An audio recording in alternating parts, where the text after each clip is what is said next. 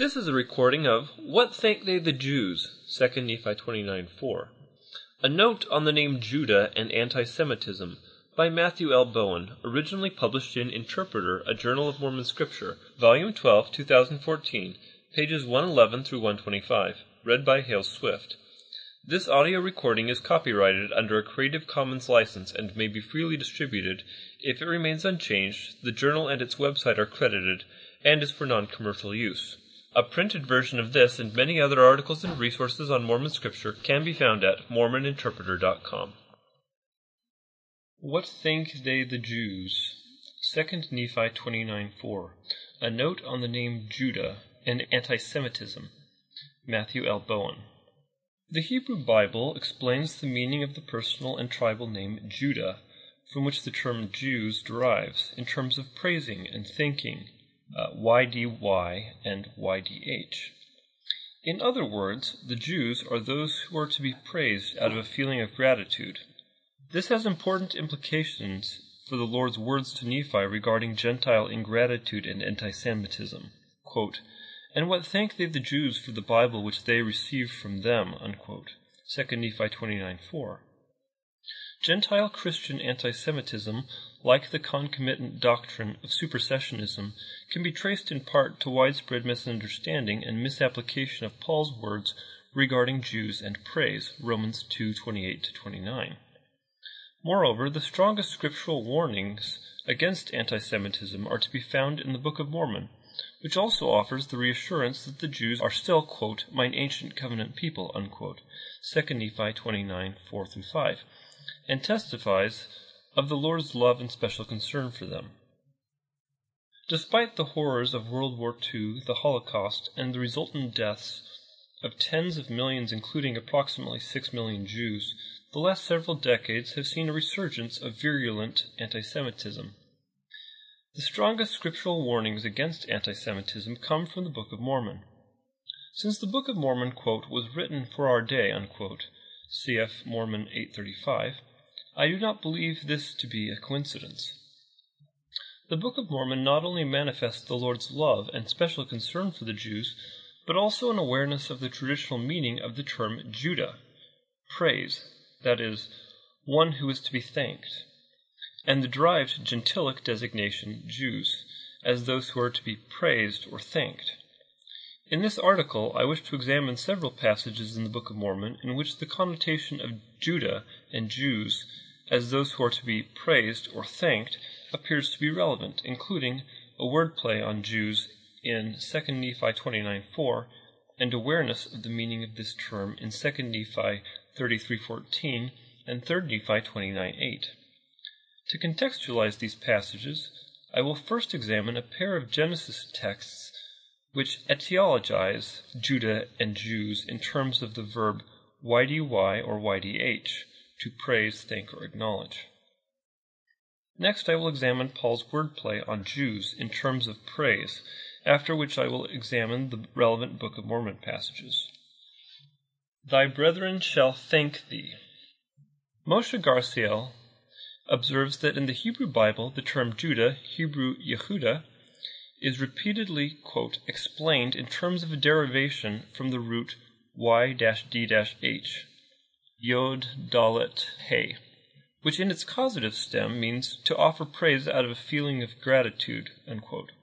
The aforementioned explanation for the name Judah occurs first in the account of the naming of Jacob's sons. Leah is said to have named her youngest son as follows, quote, "And she conceived again, and bare a son, and she said, Now will I praise the Lord, Odeh et Yahweh.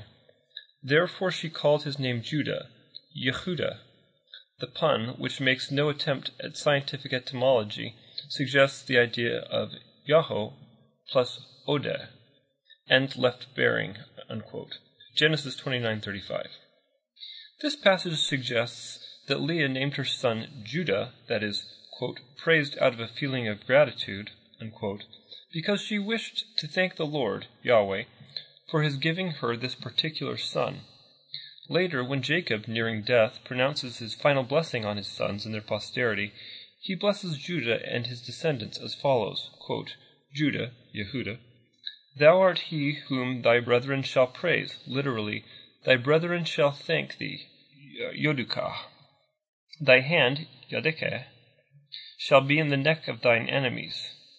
Thy father's children shall bow down before thee, unquote. Genesis 49:8. This passage suggests that Judah's descendants, the Jews, are those who are to be acknowledged or praised out of a feeling of gratitude, especially by those of the house of Israel, thy brethren, thy father's children, though the reason for that praise is not here specified. Paul's hidden pun on Judah and the roots of Gentile Christian anti-Semitism. The roots of Gentile Christian anti-Semitism extend at least as far back as the early church's understanding of Paul's writings. In at least three passages, Romans 2:28-29, 1 Corinthians 7:19, and Philippians 3:2-3, Paul offers a bold and, quote, dramatic redefinition of what it means to be circumcised, unquote. In Romans 2:28-29 he states, "For he is not a Jew, iudaios, which is one outwardly, neither is that circumcision which is outward in the flesh, but he is a Jew, iudaios, which is one inwardly, and circumcision is that of the heart, in the spirit, and not in the letter, whose praise, apainos, is not of men, but of God," unquote. Romans 2:28-29.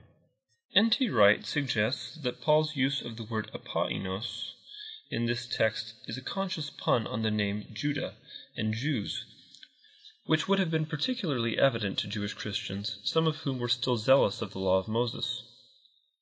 The last two verses of the chapter, that is, Romans 2:28-29, are the key, though their dense Greek almost defies translation, and they depend for their force on another pun, this time a hidden one.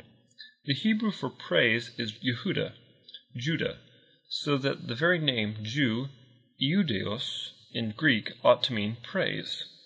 This highlights what Paul is saying. The very word iudaios is now to be predicated of a different group, no longer defined ethnically by the possession of Torah, nor marked out by things which are entophanero, in the open, or on the surface. Rather, ho ento crypto iudeos, the Jew in secret, that is the Jew who is so in secret. And circumcision consists in the spirit rather than the letter. Such a person, Paul declares, with the Hebrew in mind, gains praise not from humans but from God. Mark D. Nanos writes that, quote, "Paul's point is not that Gentiles are the true Jews, or that the foreskinned are the true or real circumcision. Quite the opposite. The term Jew and circumcision are reserved for Israelites," unquote. He suggests that Romans 2:29 should be translated thus, quote, "Rather, the deepest character of the Jew, even the purpose of circumcision, is about the spirit, the intentions of the heart, at work through the way one lives who is so marked, not merely inscribed in flesh, as if a mark alone fully defined who one is," unquote. Paul himself anticipates the potential misunderstanding and repercussions of the thoughts that he is articulating to his Roman audience.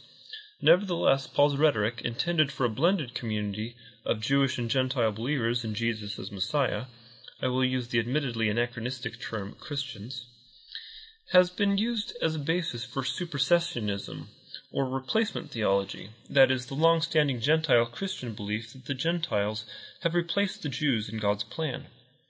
He further admonishes them that it is God's intent and in his plan to eventually save all Israel. Now if the fall of them be the riches of the world, and the diminishing of them the riches of the Gentiles, how much more their fullness? "For I speak to you, Gentiles, inasmuch as I am the apostle of the Gentiles, I magnify mine office, if by any means I may provoke to emulation them which are my flesh, and might save some of them. For if the casting away of them be the reconciling of the world, what shall the receiving of them be, but life from the dead? For if the first fruit be holy, the lump is also holy, and if the root be holy, so are the branches. And if some of the branches be broken off, and thou, being a wild olive tree, wert grafted in among them, and with them partakest of the root and fatness of the olive tree, boast not against the branches. But if thou boast, thou bearest not the root, but the root thee. Thou wilt say then, the branches were broken off, that I might be grafted in. Well, because of unbelief they were broken off, and thou standest by faith. Be not high-minded, but fear. For if God spared not the natural branches, take heed lest he also spare not thee. Behold, therefore, the goodness and severity of God, on whom which fell severity, but toward thee goodness, if thou continue in his goodness. Otherwise thou also shalt be cut off. And they also, if they abide not still in unbelief, shall be grafted in. For God is able to graft them in again. For if thou wert cut out of the olive tree which is wild by nature, and wert grafted contrary to nature into a good olive tree, how much more shall these, which be the natural branches, be grafted into their own olive tree? For I would not, brethren, that ye should be ignorant of this mystery, lest ye should be wise in your own conceits, that blindness in part is happened to Israel, until the fullness of the Gentiles be come in. And so all Israel shall be saved, as it is written, There shall come out of Zion the Deliverer, and shall turn away ungodliness from Jacob. Romans 11:12-26. Although Paul wishes to provoke his fellow Jews who do not believe in Jesus as the Messiah to jealousy, Romans 11:11, or to emulation, he is no supersessionist. To be sure, Paul's discussion in Romans 9-11 presupposes that ultimately salvation is in and through Jesus Christ. But as Isaiah 52:7-53:12, cf. Luke 1:67-79 and 2:25-30, and the Book of Mormon suggest, the paradigm of seeing the salvation of God in a person was embraced by Israelites within Israel well before the birth of Jesus. Like the prophets of old, Paul understands the mystery of how all Israel shall be saved, Romans 11:26 and Jacob 4:17-18, with the atonement of Jesus Christ gradually having its intended effects, Jacob 5, see especially verses 75-76 and D.C. 138-58. Through the fulfilling of God's covenant to Abraham and his descendants, Acts 3:26, 3 Nephi 20:26, Paul, like Mormon, comprehends that, quote, the Lord worketh in many ways to the salvation of his people, unquote, Alma 24:27, or in the words of the wise woman of Tekoa, quote, neither doth God respect any person, yet doth he devise means that his banished be not expelled from him, unquote, 2 Samuel 14:14, cf. 1 Timothy 2:4. Paul does not hate his fellow Jews or the law of Moses. In fact, Paul intends by faith in Jesus to, quote, establish the law, unquote, Romans 3:31, just as Jesus fulfilled it, the law itself being an addition to, and thus a part of, the promise or covenant that the Lord made with Abraham. Ultimately, the covenant that God has intended to offer all of the human family from the beginning, D&C 22:1 and 49:9. That is, the new and everlasting covenant, a covenant which has yet to be wholly fulfilled. In the end, it all belongs to, quote, the covenant of the Father, unquote, 3 Nephi 21:4, Moroni 10:33, or, quote, the shedding of the blood of Christ, which is in the covenant of the Father, unto the remission of your sins, that ye become holy without spot, unquote. Moroni 10:33, see also Acts 3:26 and 3 Nephi 20:25-26. Nevertheless, the very arguments that Paul anticipates and inveighs against in Romans 11 are those that Christians, sadly, have used for centuries in justifying persecution and mistreatment of the Jews. The Gentiles have, in fact, quote, boasted against the branches, unquote, that is, the natural branches, Romans 11:18, and in many instances continue to do so. Gentile Christians have frequently been high-minded, have not feared, 11:20, and have been, quote, wise in their own conceits, unquote, 11:25. The doctrine of supersessionism and its Gentile advocates are, quote, ignorant of the mystery, unquote, of how the Lord will ultimately save Israel. See also Jacob 4:14-6:4. They do not, quote, receive with meekness the engrafted word, unquote, James 1:21, that is, scriptures that come almost entirely from the Jews, Romans 3:2, 2 Nephi 29:4-6, cf. Acts 7:38. What think they the Jews for the Bible which they receive from them? Like Paul, the Lord anticipated Gentile, including Gentile Christian, anti-Semitism. Speaking to Nephi sometime in the 6th century BCE, well in advance of Gentile Christianity and the doctrine of supersessionism, the Lord pointedly offered a reason for the descendants of Judah, the Jews, to be, quote, praised out of a feeling of gratitude, unquote, and he indignantly noted that this is precisely what would not be done by the Gentiles. And because my words shall hiss forth, many of the Gentiles shall say, a Bible, we have got a Bible, and there cannot be any more Bible. But thus saith the Lord, O fools, they shall have a Bible, and it shall proceed forth from the Jews, mine ancient covenant people. And what thank they the Jews, Yodu et Hayehudim, for the Bible which they receive from them? Yea, what do the Gentiles mean? Do they remember the travails and the labors and the pains of the Jews, and their diligence unto me in bringing salvation unto the Gentiles? O ye Gentiles, have ye remembered the Jews, mine ancient covenant people? Nay, but ye have cursed them, and have hated them, and have not sought to recover them. But behold, I will return all these things upon your own heads, for I the Lord have not forgotten my people. Thou fool that shall say, a Bible, we have got a Bible, and we need no more Bible. Have ye obtained a Bible, save it were by the Jews? 2 Nephi 29, 3-6. The Lord seems to be using the traditional association between Judah and YDH, using a direct wordplay in the phrase, quote, what thank they, Hebrew Yodu, the Jews, it Hayehudim, unquote. While we do not know if Nephi recorded this revelation in Egyptian or Hebrew, using an Egyptian script, we can infer that it was probably spoken to Nephi in his native language, Hebrew. This wordplay stresses the point that the Jews are to be, quote, praised out of a feeling of gratitude, unquote, that is, thanked, for their painstaking efforts to preserve the Scriptures. Instead of gratitude for the Jews' travails, labors, and pains, a triad, the Gentiles have ungratefully cursed, hated, and not sought to recover the Jews, another triad. The Lord twice calls the Jews, quote, mine ancient covenant people, unquote, even stating that they are the source of, quote, salvation, Hebrew, Yeshua, unto the Gentiles, unquote, which may also be a deliberate wordplay on the name Jesus, Hebrew Yeshua. This anti-Semitism often overlooks the fact that Jesus was a Jew. Quote, salvation is of the Jews, unquote, John 4:22, cf. Romans 3:1-2. As the Lord's words intimate, the Jews, in their travails, labors, pains, 2 Nephi 29:4, and suffering, are not wholly unlike Jesus, the suffering servant, the quote, man of sorrows, unquote, Isaiah 53:3, whose, quote, travail of soul, unquote, Isaiah 53:11, brought salvation, Isaiah 52:10, Yeshua, to all mankind. Respecting the words of the Jews, Nephi, in the remarks that conclude his personal record, 2 Nephi 33, reflects upon a lifetime of revelations, including the Lord's revelation to him in 2 Nephi 29 on the importance of, quote, the words of the Jews, unquote. And you that will not partake of the goodness of God, and respect the words of the Jews, and also my words, and the words which shall proceed forth out of the mouth of the Lamb of God, behold, I bid you an everlasting farewell, for these words shall condemn you at the last day. 2 Nephi 33:14.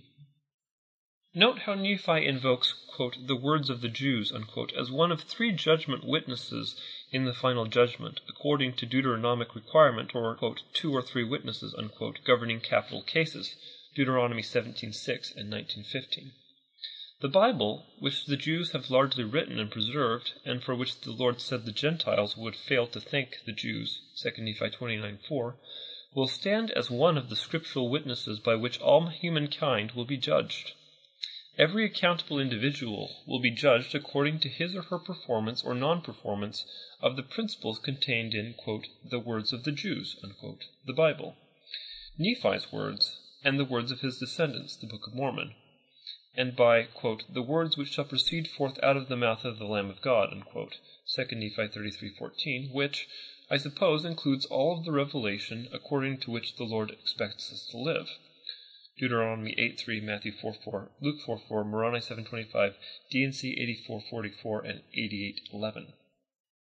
When writing the epilogue to Jesus' ministry among the Nephites, Mormon reflects on the Lord's much earlier words to his ancestor Nephi and the latter's final words. Quote, Yea, and ye need not any longer hiss, nor spurn, nor make game of the Jews, nor any of the remnant of the house of Israel. For behold, the Lord remembereth his covenant unto them, and he will do unto them according to that which he hath sworn. 3 Nephi 29:8.